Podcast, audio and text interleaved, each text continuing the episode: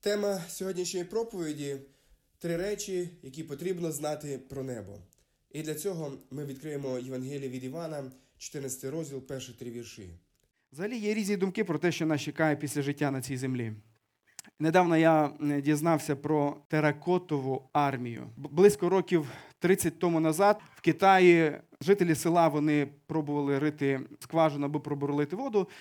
І вони наткнулися на щось тверде. Потім вони, коли викопали, вони побачили, що це голова якоїсь статуї. Пізніше е, на тому такому пагорбі почалися проводитись е, розкопки і обнаружили, що там було поховане величезне військо. Величезне, величезне військо, кілька тисяч е, солдатів було, але- не саме солдатів, а от скульптури солдатів вони були закопані. Цікаво те, що коли вчені почали досліджувати, що і, хто це були такі, оказалося, що про це і писали деякі історики. В 200 році до народження Ісуса був один такий імператор, якого було звати Ши Хуанді. Ну, він був великий, тому що імператор, тому що він об'єднав Китай. І він об'єднав всі ланки Великої китайської стіни. Хтось з вас знає, це єдина е, людська споруда, яку видно з космосу, не озброєним оком до цього часу. Ця людина, вона дійсно дуже багато чого зробила. І коли цей е, хлопчина він став імператором тієї імперії, в 13 років це сталося, він зразу почав готуватися до е, загробного життя. Він почав казати, щоб люди почали робити це військо. До речі, якщо подивитися на це теракотове військо, то цих статуй неймовірно великі. Якщо подивитися на периметр стіни поховання ось цих е, статуй, і не тільки статуй, там були поховані і живі люди, то це периметр 6 кілометрів. Ви можете уявити, скільки багато чого там було поховано. Розкопки проводяться аж до цього часу. І знаєте, цікаво те, що кожна статуя вона була зроблена вручну, і вони їх робили в різних частинах, ем, в різних частинах Китаю. І кожна статуя вона має унікальне і особливе обличчя. Кожна статуя є неповторною, і це, це просто неймовірно. Там можна побачити, от так вони виглядали, коли їх закопували, але краска за 2000 років вона злізла з них. Там поховані статуї коней, е, солдатів різних рангів, е, з різною зброєю, з різною підготовкою. Але разом з тим там було поховано також і е, багато наложниць живих. Жінок, які були, обслуговували цього імператора, вони були поховані. Але не тільки їх, було поховано живцем 70 тисяч будівельників із 700, які будували це все. І їхні сім'ї вони також були поховані. Чому? Можливо, ви запитаєте. Можливо, дехто з вас знає, тому що вони якимось чином готувалися до життя після смерті. І у них були вірування, що для того, щоб якось приготуватися і бути там пошані, потрібно е, з собою взяти тих, того, хто буде мені прислуговувати, так як це я переживав, коли жив тут на цій землі. І тому ця практика, поді- подібна практика, це не поодинока. Її практикували багато де, навіть в Єгипті е, і не тільки. Люди готувалися до життя після смерті. Все це було в таких формах. Врешті-решт, цей комплекс гробниці е, було внесено до ЮНЕСКО, і його сьогодні відвідують люди для того, щоб подивитися і дивуватися, наскільки великі були зусилля витрачені для того, щоб приготуватися до життя після цього земного життя. Біблія говорить також дуже багато про, нам про те, що нас чекає після смерті. І е, те, що говорить Бог, це зовсім не те, що уявляють собі різні категорії людей, які не повірили в Бога. І я пропоную вам зараз почитати і пороздумовувати над цим текстом. Але перед тим, як ми його почитаємо, я би хотів, от мені згадалось зараз, коли ми приймали вечерю Господню, мені згадалися слова Ісуса після того, як Він постановив новий заповіт, чашу нового заповіту, пам'ятаєте, які зразу були наступні слова Ісуса Христа до учнів. Матвія 26 розділ про це говорить. Я прочитаю вам. Кажу ж вам, що віднині, 29 вірш. Кажу ж вам, що, е, що віднині не питиму я від цього плоду виноградного аж до дня, коли з вами його новим питиму в царстві мого Отця. Ісус пообіцяв своїм учням, з якими Він закладав тоді новий заповіт, що Він з ними буде пити плід винограду буде пити, коли буде у Царстві Небесному з ними. Тому е, ми чекаємо цієї події, і та вечеря, яку ми зараз приймаємо, буде час, коли ми разом з Ісусом знову приймемо участь е, в цій чаші. Це буде чаша подяка, чаша, чаша радості. Це буде неймовірне, що ми будемо переживати там на небесах. Івана, 14 розділ, читаємо е, перші три вірші цього тексту. Нехай серце вам не тривожиться, говорить Ісус Христос, звертаючись до своїх учнів. Він сидить у вузькому колі своїх послідовників, і він їм розказує про те, що приходить час, коли він має померти. Приходить час, коли він має страждати. Ісус знав достеменно, що з ним має статися. Він знав, що це буде дуже важкий період в його житті. І коли він починає розказувати про це в 13 розділі, можете перегорнути і подивитися кінець 13 розділу, він, коли починає розказувати про це їм, до учнів дещо починає доходити, і вони починають засмучуватись. Засмучуватися вони починають не від того, що їх чекає страждання, їх чекає смерть, а від того, що не буде Ісуса, і вони відчувають себе розгубленими. А що далі? А як нам бути, як нам жити? І от у відповідь на цю реакцію учнів Ісус говорить ці слова: нехай серце вам не тривожиться. Віруйте в Бога і в мене віруйте. Багато осель у домі мого Отця. А коли б то не так, то я сказав би я вам, що йду приготувати місце для вас. А коли відійду і приготую вам місце, я знову прийду і заберу вас до себе, щоб де я були й ви. Отже, Ісус Він потішає цими словами учнів. Якщо цими словами могли бути потішені учні, ці слова можуть потішити і наші серця сьогодні, друзі. Коли ми чуємо різні звістки про наших знайомих, коли ми дізнаємось про, можливо, наш діагноз, коли ми дізнаємося, коли ми, можливо, втратимо когось, ці слова мають шанс потішити вас. Якщо ви дасте їм проникнути у ваше серце і довіритись Ісусу.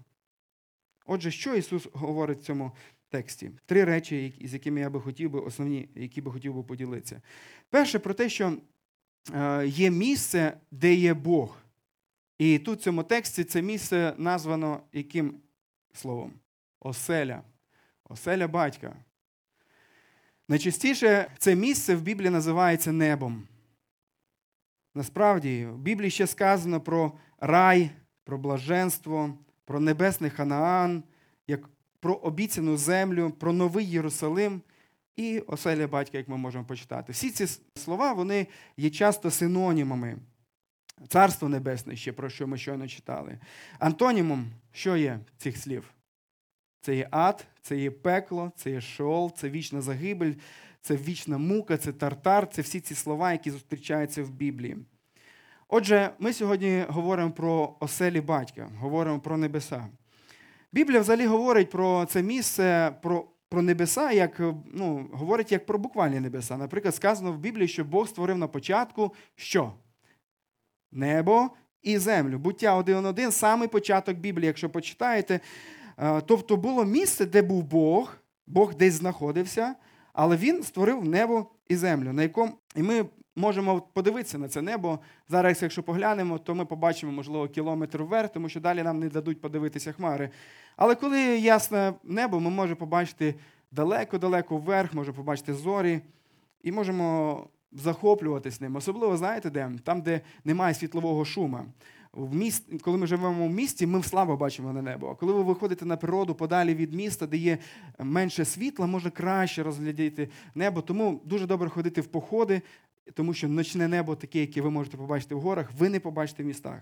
Але небо, про яке сьогодні говорю я, це більше, ніж просто це небо, яке ми можемо побачити. Я би хотів говорити про небо як оселю Бога. Е, Ми можемо подивитися в Біблії про те, що небо зустрічається ще як синонім Бога. Наприклад, коли блудний син повертається до свого батька, і він каже: Я прогрішився перед небом і перед тобою. Е, Що мається на увазі? Перед буквальним, перед хмарами е, блудний син згрішив? Та ні, мається на увазі, це, це слово воно є часом синонімом Богу. Наприклад, Ісус Христос Він питає хрещення Іоаннове, звідки воно було? Пам'ятаєте, що далі сказано? Він каже, з неба чи від людей? Тобто він каже, що є люди, а є небо. Тобто місце, де панує Бог. Царство Небесне, наприклад, говориться. Да? Це місце, де знаходиться Бог. І от в нашому тексті ми можемо прочитати, що небом названо оселі мого батька. І подивіться ще, що там сказано в цьому вірші. Там сказано: візьму вас до себе, щоб де я, там і ви були. Тобто це місце, де є оселя батька, але місце, де є Ісус, де, переживає, де проживає і знаходиться Ісус до себе, щоб де я. Тобто Ісус знаходиться в цій оселі. Іоанн використовував це слово для того, щоб е, писати листа, якщо хто пам'ятає, з нашої школи духовного росту, кому написано було Євангеліє від Івана. Воно було написано не до євреїв, здебільшого, воно було написано до всіх людей і до язичників насамперед. І от ці слова оселі це те ж саме слово, яке використовували погано, коли будували храм своїм богам, роблячи таким чином їм домівку цим богам. Е, Наприклад, римляни робили Юпітеру, е, греки робили Зевсу, е, робили от такі оселі. І для того, щоб бути зрозумілим для першочитачів, Іван, напевно, використовує саме ось це слово. Ісус Христос, же коли описуючи небеса, Він дійсно говорив, е, описував його різними словами. Наприклад, згадайте молитву Отче наш, як Ісус починає молитву цю. Отче наш, який, що єси на небесах. Ісус, врешті-решт, прийшов з неба. Е, Про це сказано: е, ніхто не підноситься на небо, тільки той, що зійшов з неба, син людський. Отже, врешті-решт, навіть коли Бог буде забирати про нас е, з цієї землі, якщо ми дочекаємося його другого приходу, а до речі, цей текст говорить також і про цю ідею, е, сказано про те, що ми зустрінемося з Ісусом Христом на небесах. Ця зустріч буде десь, от там, де хмари, от буквально ми там зустрінемось, і Він нас забере у свої оселя, тих людей, які дочекаються його другий прихід. Отже, це те, що е, небагато що я зараз згадав, що Біблія говорить от про, про небеса. Про небеса е, говорять різні релігії, різні вірування, як ви могли побачити, що говорить про небеса е, от, е, древні китайські ці всі філософії, що вони собі уявляють. Ви знаєте, що у, наприклад, мусульман також є ідея про небеса, і вони вірять про те, що у вірних буде можливість там мати дуже багато чоловіків, дуже багато незайманих дівчат, і вони там будуть їсти плоди, скільки захочуть. І саме цим, до речі, терористи вони мотивуються йти на свої, так би сказати, в лапках е, подвиги, тому що їх там чекає ось це таке величезне блаженство. Але їх чекає насправді величезне розчарування. Тому що правдою про небеса є те, що сказано у Біблії. І знаєте, що я хочу, хотів би сказати про спокусу, які посилає сатана? Саме перша спокуса до людей. Пам'ятаєте, як вона звучала? Він питав їх: а чи правду сказав Бог? Його спокуса вона спрямована на те, щоб е, засумніватися людей в тому, що говорить Бог про е, взагалі в принципі. І е, ми можемо переживати точно так же різні переживання і спокуси в тому, щоб починати не довіряти або довіряти чомусь, довіряти, можливо, досвіду, довіряти ще комусь. Але наша найбільша довіра має базуватися і бути непохитною в Божому Слові, в тому, що Він сказав, в тому, що в Біблії сказано про Його бажання. Насправді, в Біблії чимало місць, які описують красу, велич, благословення небес. Наприклад, в Біблії сказано про те, що там буде неймовірно красиво. Неймовірно красиво. Але Біблія говорить, що там буде щось набагато цінніше, ніж просто краса. В Біблії сказано про те, що ми там на небесах не будемо мати ніякого болю. От хтось з вас переживає зараз якийсь біль або, можливо, під якимись таблетками. Е, Підійміть руку таблетками в доброму розумінні цього слова.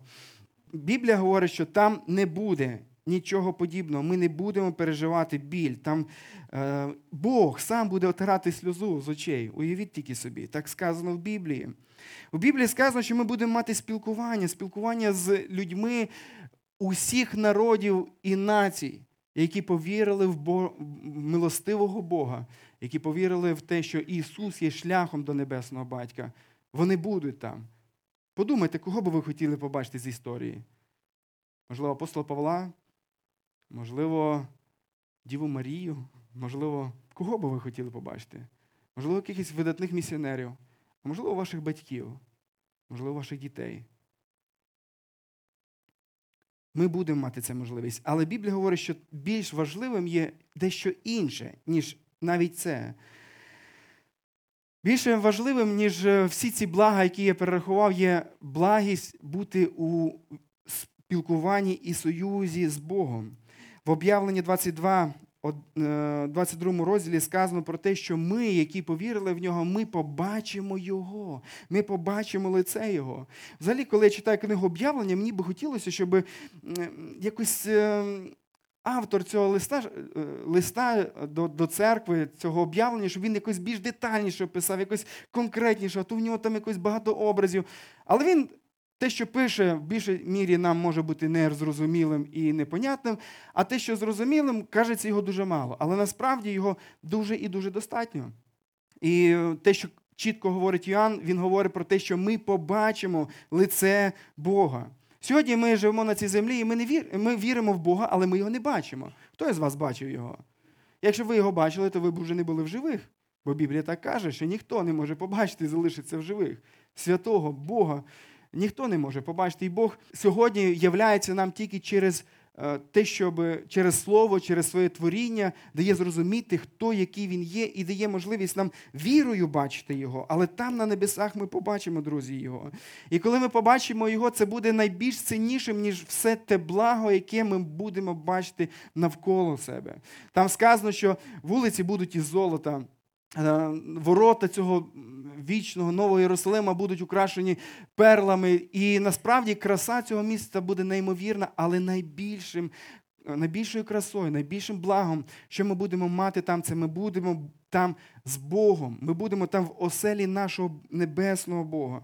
І коли ми побачимо Його, із наших уст, з нашого серця будуть вириватися слова, які колись виривалися псалмо, е, псалмоспівця, який в 15 розділі сказав: радість велика з тобою, завжди блаженство в правиці твоїй. Тоді, коли ми будемо на небесах, ми разом з Асафом, який 72-й псалом написав, скажемо, хто мені є на небесах, окрім тебе. Ми будемо говорити це, тому що дійсно Бог буде самою великою прикрасою і саме великою цінністю е, в небесах для нас. Я чув історію про дівчинку, яка е, виховувалася без мами, і от мама в неї е, захворіла, і ця хвороба була смертельною. Родина забрала її е, від мами. Через якийсь час мама померла, і дівчинці вирішили сказати, що сталося. Вони привели її додому. І коли ця дівчинка почала бігати по хаті, почала шукати, де її мама, їй сказали, що мами немає. Мами вже немає на цій землі. І знаєте, що, яка реакція була цієї дівчинки? Вона не захотіла бути в цьому домі. Вона зрозуміла, що мами немає, цей дім перестав бути для неї домом. Вона захотіла піти е, знову там, де вона жила от останній період свого життя. Небо робить наш, нашим, е, небо стає нашим домом, тому що там є хтось дуже цінний для нас. І цим є для нас Бог. Бог Отець, Син і Дух Святий, якого ми будемо бачити, з яким ми будемо спілкуватися. І в цьому є найвеличезне благо небес. Насправді, мати спілкування з триєдиним Богом.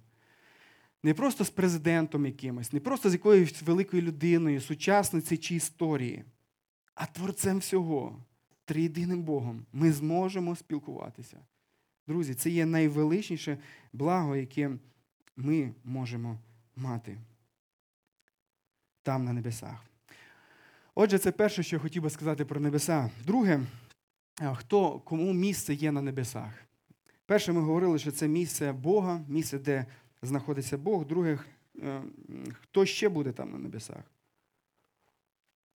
Що ми можемо побачити з тексту, з даного тексту? Хто буде в оселях, небесних оселях, в оселях батька, в оселях Ісуса?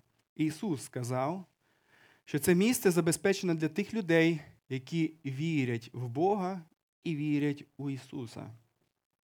Буквально кілька віршів нижче, шостий вірш, сказано Ісусом: Я дорога і правда, і життя. До Отця не приходить ніхто, якщо не через мене, каже Ісус.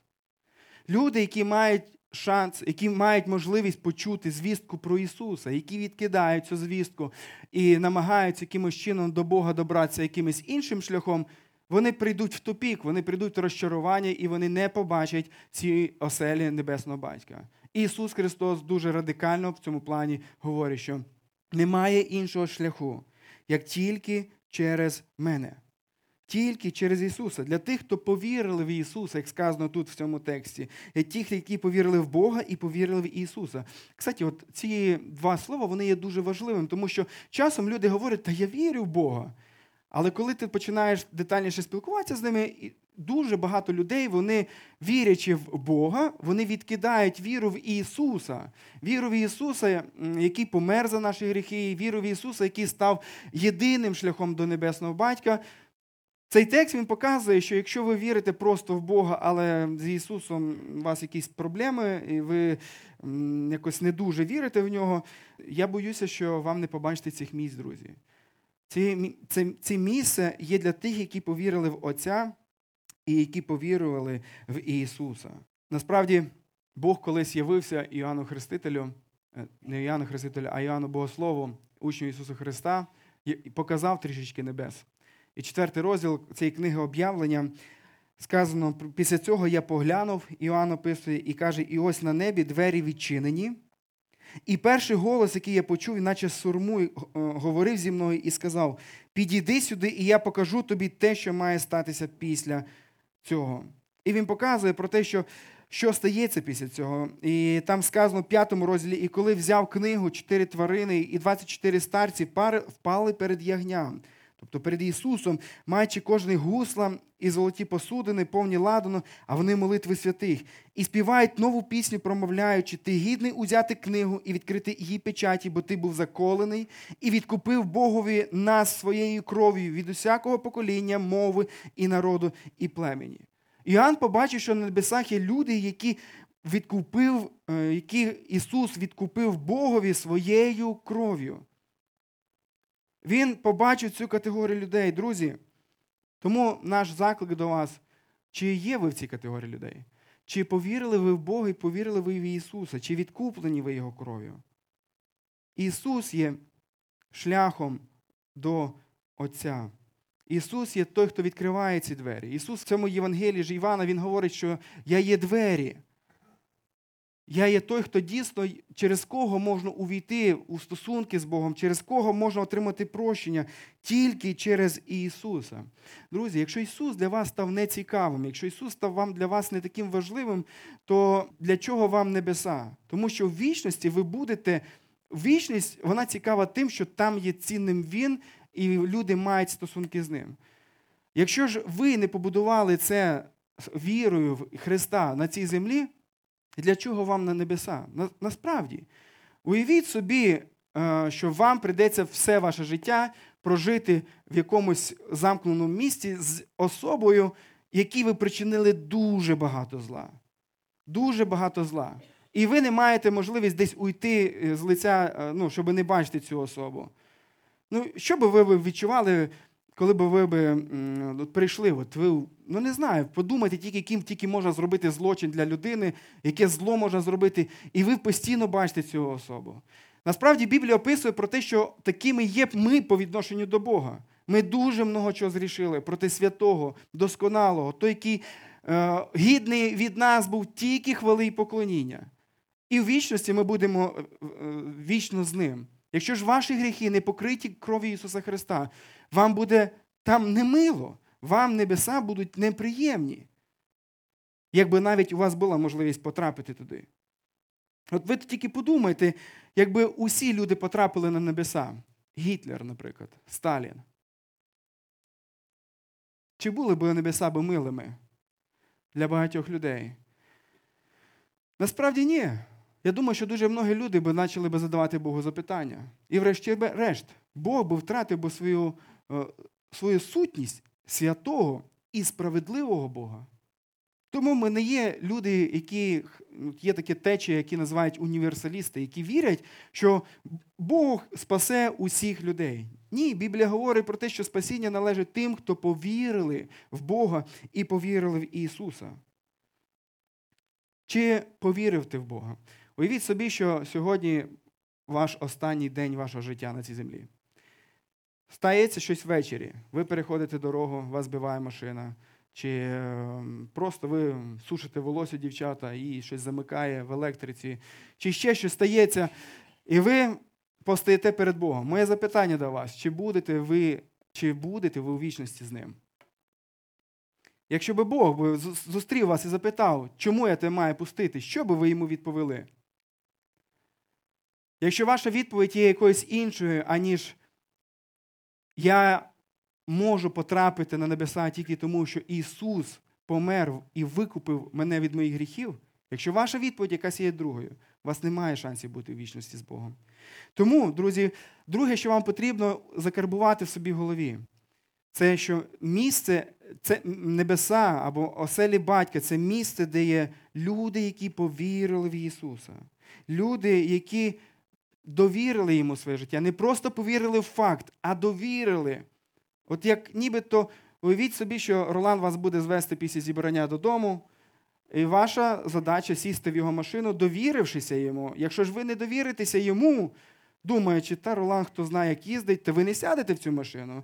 Точно так же віра у Бога, вона передполагає, що ви робите якісь кроки до віри. А якщо ви вірите, що да, Орлан може їхати, але я з ним не сяду, я вірю, що Бог десь там є, але я з ним, е, слухай, ну, ну для чого бути там фанатиком, для чого бути радикальним? Це не віра справжня. Євангельська віра вона передполагає дії. Якщо я вірю, я значить іду і роблю. А якщо я вірю і я не роблю, це не віра. Це якісь знання, це якісь, це я б сказав, швидше недовіра, чим віра. Саме тому, думаючи про це, я вас заохочую, друзі. Хтось з вас не примирився з Богом, хтось з вас не покаявся. Не відволікайте, не робіть, щоб ваше, от як Річард Бакстер, пуританський богослов, він сказав, чим дольше ми, ти медлишь з покаянием, тим, тим більше твій грех усиливается і укореняється. Якщо так трудно согнуть ветвь, то як согнуть дерево? Насправді, чим більше ми живемо в гріху і не каємося перед нашим небесним батьком, тим це стає зробити важче і важче.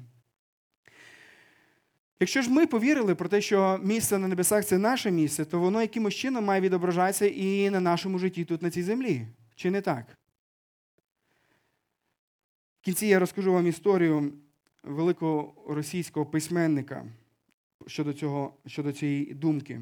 Але зараз хотів би зацитувати вам слова Ісуса Христа, який сказав Матвія 6 розділі, 19-20 вірші. Каже: не збирайте собі скарбів на землі, де черв'як, міль нищать, і де злодії підкуп, е, підкопують і крадуть, збирайте собі скарби на небі, де ані черв'як, ані міль не нищить, і де злодії не підкопують і не крадуть. Насправді, Ісус Христос, звертаючись до тих людей, яких заохочує жити цінностями Царства Небесного, Він заохочує, щоб це конкретно і прямо відображалося в їхньому житті. Моє запитання до вас, друзі, як віра в вічність з Богом, вона відображається вже зараз на вашому житті, тут, на цій землі. Чи є відмінність у вашому відношенні до, того, до тих же грошей, порівняно з друзями вашими, які не знають Бога? Чи не труситесь ви над ними точно так же, як і вони? Яке ваше відношення до задоволення, яке ви можете отримати тут, на цій землі? Чи відрізняється воно від того, як отримують задоволення люди, які не знають Ісуса, які не живуть вічними цінностями? Як відрізняється ваше життя у всіх сферах е, у всіх сферах, в роботі, в відпочинку, в, в тому, як ви відноситесь до гріха, врешті-решт? Чи відображається те, що небо для вас стало вашою оселею на вашому способі життя тут, коли ви вже живете на цій землі? Задумайтесь над цим. Задумайтесь над цим, і нехай дійсно ваше життя воно міняється. Нехай воно міняється. Коли ми читаємо цей текст, ми можемо подивитися на третій вірш. Зверніть увагу, третій вірш даного тексту. Там сказано, коли я піду, то приготую вам місце, то знову прийду і візьму вас до себе, щоб де я, там і ви були. Місце небеса або оселя Небесного Батька це місце, яке має для нас, яке вже існує, подивіться уважно на цей текст, але в той же час, яке Ісус каже, що Він іде приготувати для нас. Що мається на увазі? Якщо взяти якщо взяти взагалі всю ідею, яку описує Іван от в цьому тексті, якщо взяти в контекст богослів'я Івана, то сам шлях Ісуса, шлях на смерть і шлях Воскресіння, це і було приготуванням для нас небесних осель. І без того, що мало статися буквально через кілька днів в житті Ісуса Христа, небеса б не могли б стати для нас реальними. І саме тому Ісус говорить, що коли я піду та приготую вам місце, мається на увазі, якраз я вірю в те, що Ісус говорить про те, що має статися з ним. От буквально от на протязі наступних днів. І потім каже, то знову прийду і візьму вас до себе. Ці слова говорять як і, і про Воскресіння, так і говорять в більшій мірі про майбутнє схотологічні події, які описані більше Іоанном в іншій його книзі, про те, що коли Ісус знову повернеться на цю землю, аби забрати свою церкву на небесах. Отже, Ісус каже, що Він іде. Ісус іде на страждання. Ісусу далося місце на небеса для кожного з нас не просто так. І не просто він вирішив і це створив, і все. Він міг це зробити, але він не міг би нас туди просто поселити, тому що святий Бог і грішні люди не могли нічого мати спільного. І саме тому Ісус Христос все зробив, приготував для нас цю можливість бути із Богом, з Ним в Його оселях. Ісус прийде знову, друзі, аби забрати нас. Якщо ми дочекаємося цього часу, Він забере всіх тих, хто повірив йому. Чи готові ви до цього? Моє запитання. І останнє, третє. Задайте, що було першим? Про що ми говорили? Що це є за місце? Місце, де перебуває Бог. Чим небеса є важливими і цінними для нас, це те, що це місце, де перебуває Бог. Е, Друга річ, можете не переключати. Друге, ми говорили, хто там буде. Е, Включіть презентацію, хлопці. Дякую. Е, Три речі. Да? Для, хто там може бути? І третє, все ж таки, давайте ми поговоримо, що там, хоча б чуть-чуть, що там буде. Що говорить нам текст по цьому поводу? Що там буде? Що ми будемо там переживати?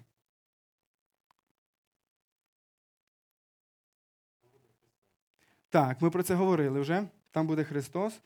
І дивіться, коли Ісус говорить про небеса, Він цими словами Він потішає їх. Ідея про небеса мала принести їм втіху, друзі.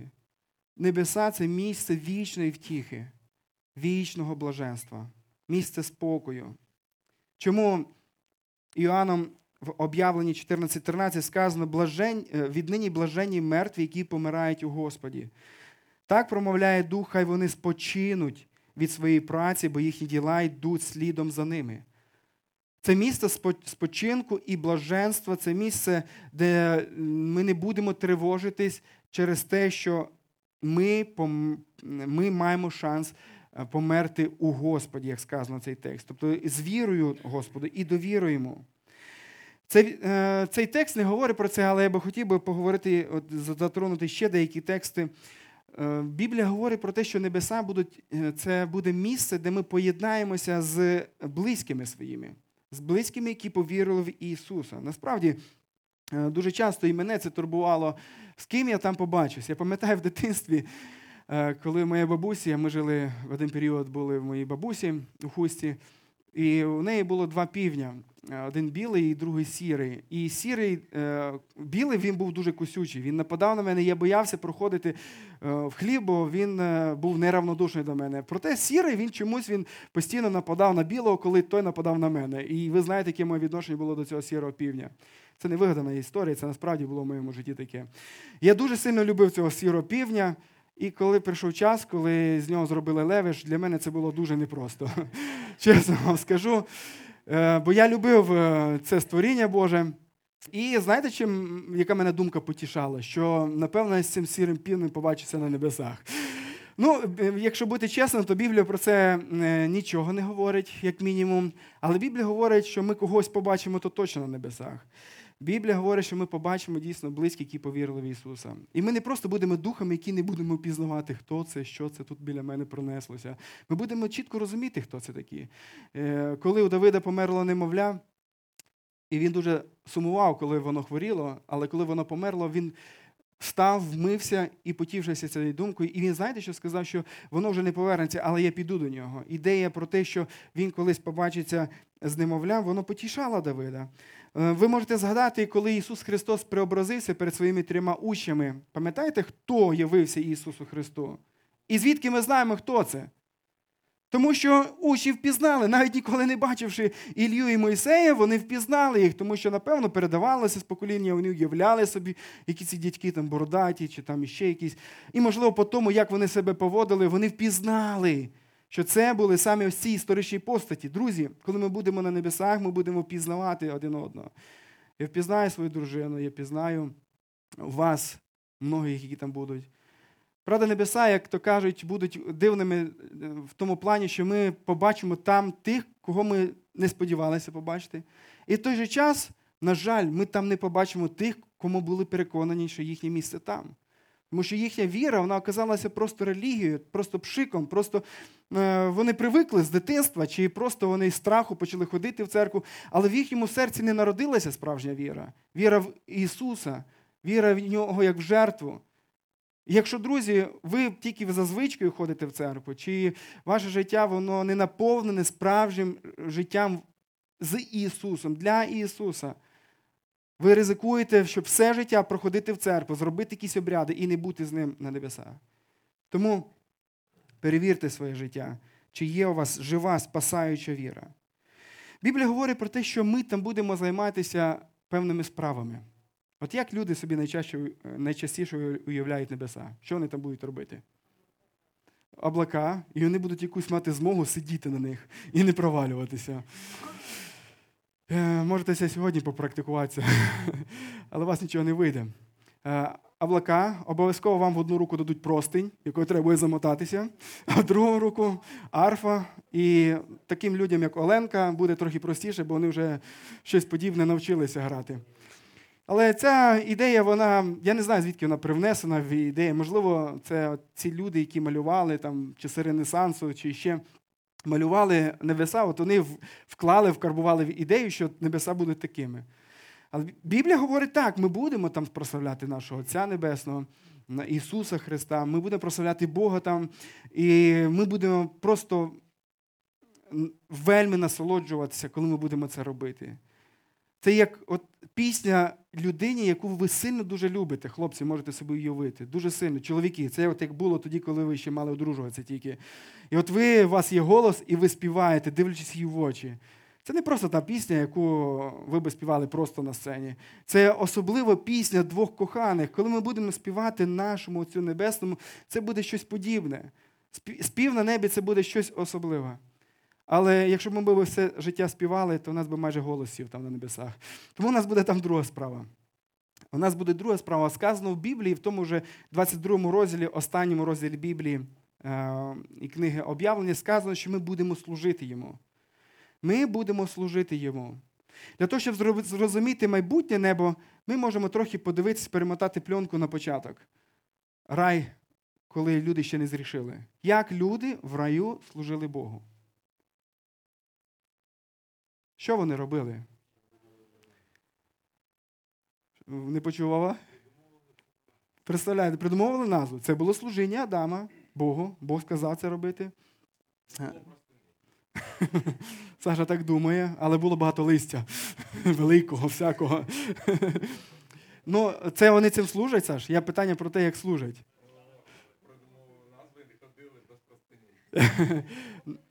Обробляли сад.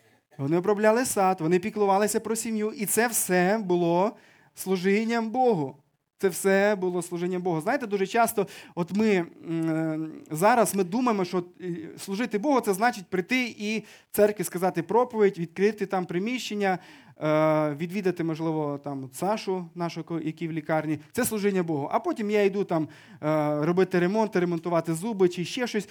Це ніяк не стосується. Це от така світська, світський образ життя. Але Біблія ніде не поділяє духовне і світське. Біблія говорить, що все наше життя воно має бути як життям служіння Господу. Все, що би ви не робили, віддайте це, як робіть це як для Господа. Біблія нас до цього заохочує. Так от, коли ми будемо на небесах, ми будемо займатися подібними речами, що ми займаємось тут на цій землі. Але знаєте, в чому плані, в якому плані робота для нас стала негативною? Тому що дуже часто люди, коли вони роблять, вони роблять те, що вони не люблять. Вони роблять їхня робота, вона приправлена е, якимись, можливо, скорботами, важкістю. І прокляття є в тому гріха, що сьогодні нам працювати значно важче, і би нам щось зробити, нам потрібно прикласти значно більше зусилля, ніж це було, коли люди були в раю. Ем, Ми можемо мати якусь негативну окрас роботи, тому що нам можуть не виплачувати, робота може не цінуватися і так далі. Але я би хотів, щоб ви зараз згадали у своїй голові ту роботу, роблячи яку ви просто забулися. Час просто улітав. Що це було в вашому житті? Дайте собі відповідь. Так от, на небесах, коли ви будете робити роботу, ви будете цим служити Господом, і ви будете займатися тим, що дуже сильно відповідає тому, хто є ви, якими є ви. І ви будете отримувати також неймовірну насолоду від того, що ви будете служити Господу тим, чим ви будете багаті. Чим ви будете, на що ви будете здібні. Окей, і останнє, про що хотів би сказати щодо того, що там нас чекає на небесах, що це місце довершеності. Сказано Іваном, але в посланні 1 Івана 3,2 сказано: улюблені, ми тепер Божі діти, але ще не виявилось, що ми будемо. Та знаємо, що коли з'явиться, що коли з'явиться Ісус, мається на увазі, і все те, що ким ми будемо, то будемо подібні до Нього, бо будемо бачити Його, який Він є. Скажіть, як ми сьогодні бачимо Ісуса? Пізнаємо Його? Чи пізнаємо ми Його таким, яким Він є? Ну, Сьогодні ми пізнаємо Ісуса через призму нашого тлумачення. От Ми читаємо Біблію і ми собі якось уявляємо. Ми слухаємо проповідника. Ви знаєте, що я можу говорити не, далеко не все точно, і тому мої слова варто перевіряти. Проповідник може викривлено говорити про Бога. Батьки ваші можуть говорити викривлено про Бога. Але там, на небесах, коли ми будемо, це буде місце досконалості, коли не буде ніякого викривленого розуміння про Ісуса. Тому що сказано, що ми будемо бачити, який Він є, насправді, без домішок, всілякої думок і неправди, яка тільки може бути. На небесах ми будемо довершені, довершені в любові. Ми не будемо аналізувати своє життя і дивитися на дратівливість, і каятися, і просити, щоб Бог дав більше любові до цього брата чи сестри. Там любов буде довершена. Любов до ближнього. Уявіть собі, щоб така любов була в церкві Божій. У людей, яким ви служите, вони вас люблять досконало. І люди, які вам служать, вони вас люблять досконалою любов'ю. Що би це було би? Це неймовірно. Але давайте робити щось подібне, що буде на небесах робити вже тут, друзі, на цій землі. Ми будемо, не будемо мати гніва, не будемо мати недовіри, злості, стомленості, порочності, не будемо мати нічого. Там все це буде відсутнє. Там буде все досконале. Все, що ми будемо робити, воно буде досконале. Насправді, друзі, наше життя це як коли ви приходите в ресторан, трохи дорожчий, ніж там якась столовка в Ужгороді, то коли ви замовляєте щось поїсти, то вам приносять комплімент. Комплімент це щоб ви щось перекусили. Як правило, це воно підбурює, підбадьорює ваш апетит. Вже не роблять такого? Роблять. От Сережа ходить в такі. Каже, є такі. Знаєте, наше земне життя це щось подібне до комплімента в ресторані, до цієї легкої закусочки, яку вам дають. А життя вічне, яке ми будемо мати з Богом на небесах, це як шикарний, найсмачніший обід, який ви тільки могли би уявити в своєму житті. Тому, друзі, давайте, живучи тут на цій землі, не забувати про це. Не забувати про це і цією закускою не наїдатися, як нібито більше нічого красивішого і класнішого нас не чекає. Ні, нас чекає. Я би хотів вам на кінець розказати історію Достоєвського, про що я вже щойно згадував. Як ви знаєте, цей російський письменник жив приблизно 150 років тому, в 1800-х роках він жив. І він вважається сьогодні найбільш читаємим російським письменником у світі. От так от в нього в житті був такий період, коли він зачарувався соціалізмом. От в Франції була тоді революція, і він зачарувався цією подією. І він приєднався до одного кружка, де були люди з такими ідеями. В той же час ем, російський цар він вважав цих людей заколотниками, і одного часу його схопили і його переговорили до восьми років каторги. Але через якийсь час його, е, його справу передивилися, і його вирок змінили на страту через розстріл. Він е, дуже від цього, звісно, засмутився, він про це описує у своїх творах, у своїх листах. І ось одного разу з зимним таким похмурим днем Достоєвського і ще кількох людей е, вивели е, на сніг, перед ними поставили розстрільну команду. Він дивиться, як його прив'язують до цього розстрільного стовба.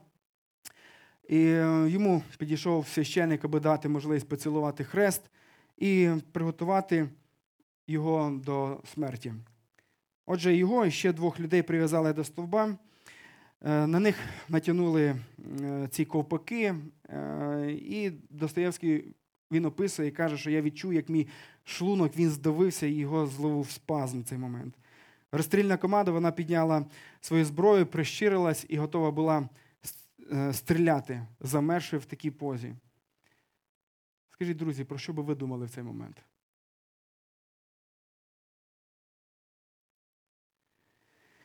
Достоєвський описує, він каже, що я напружено застив, чекаючи того, що має статися, як нібито ціла вічність вона йшла.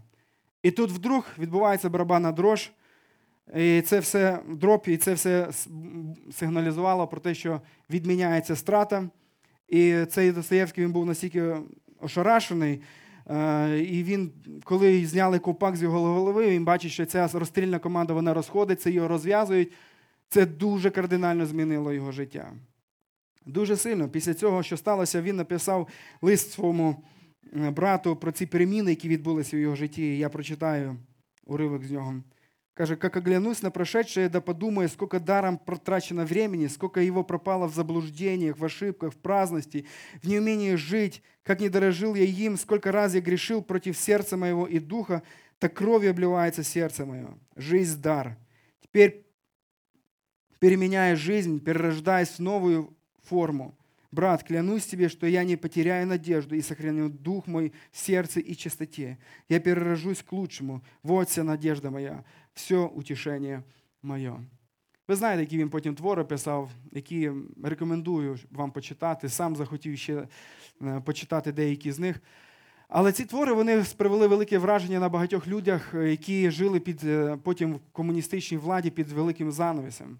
Був такий Сложеніцин, який написав про Гулаг свій твір, який посприяв тому дуже сильно, щоб врешті-решт Радянський Союз розвалився. Тобто життя Достоєвського воно повпливало, воно мало великий вплив на багато покоління, майбутні покоління. Чому це сталося?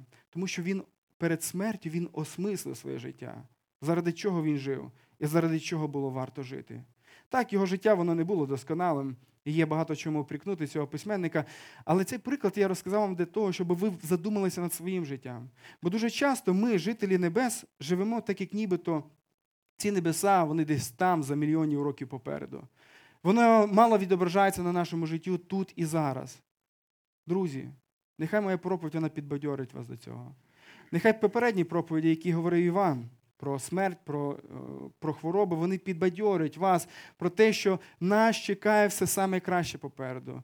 Не будемо сильно е, об'їдатися цією закускою, а чекаємо цього великого бенкету, коли Ісус Христос разом з нами буде приймати участь у цій небесній вечері, коли ми будемо разом з ним радіти і славити Його там.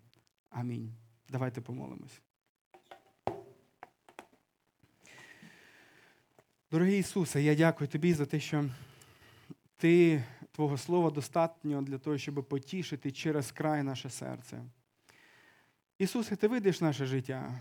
Ти бачиш, як ми буваємо заклопотані якимись нашими справами і забуваємо про те, наскільки велике життя нас уже супроводжує, життя з тобою, і чекаю вічності з тобою.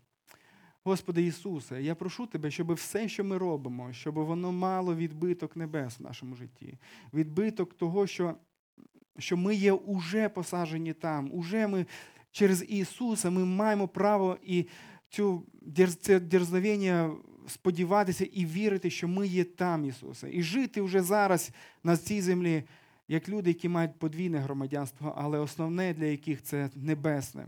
Ісусе, я прошу тебе, благослови нас у цьому, жити так. Переживати за людей, які є навколо нас. Переживати тим, щоб чим більше людей було там, щоб чим більше людей увірувало в Бога і увірувало в Тебе, Ісусе. Дай нам бути тими проповідниками, які будуть говорити про Тебе, які будуть звіщати благозвістку, і через слова яких люди будуть приходити до віри.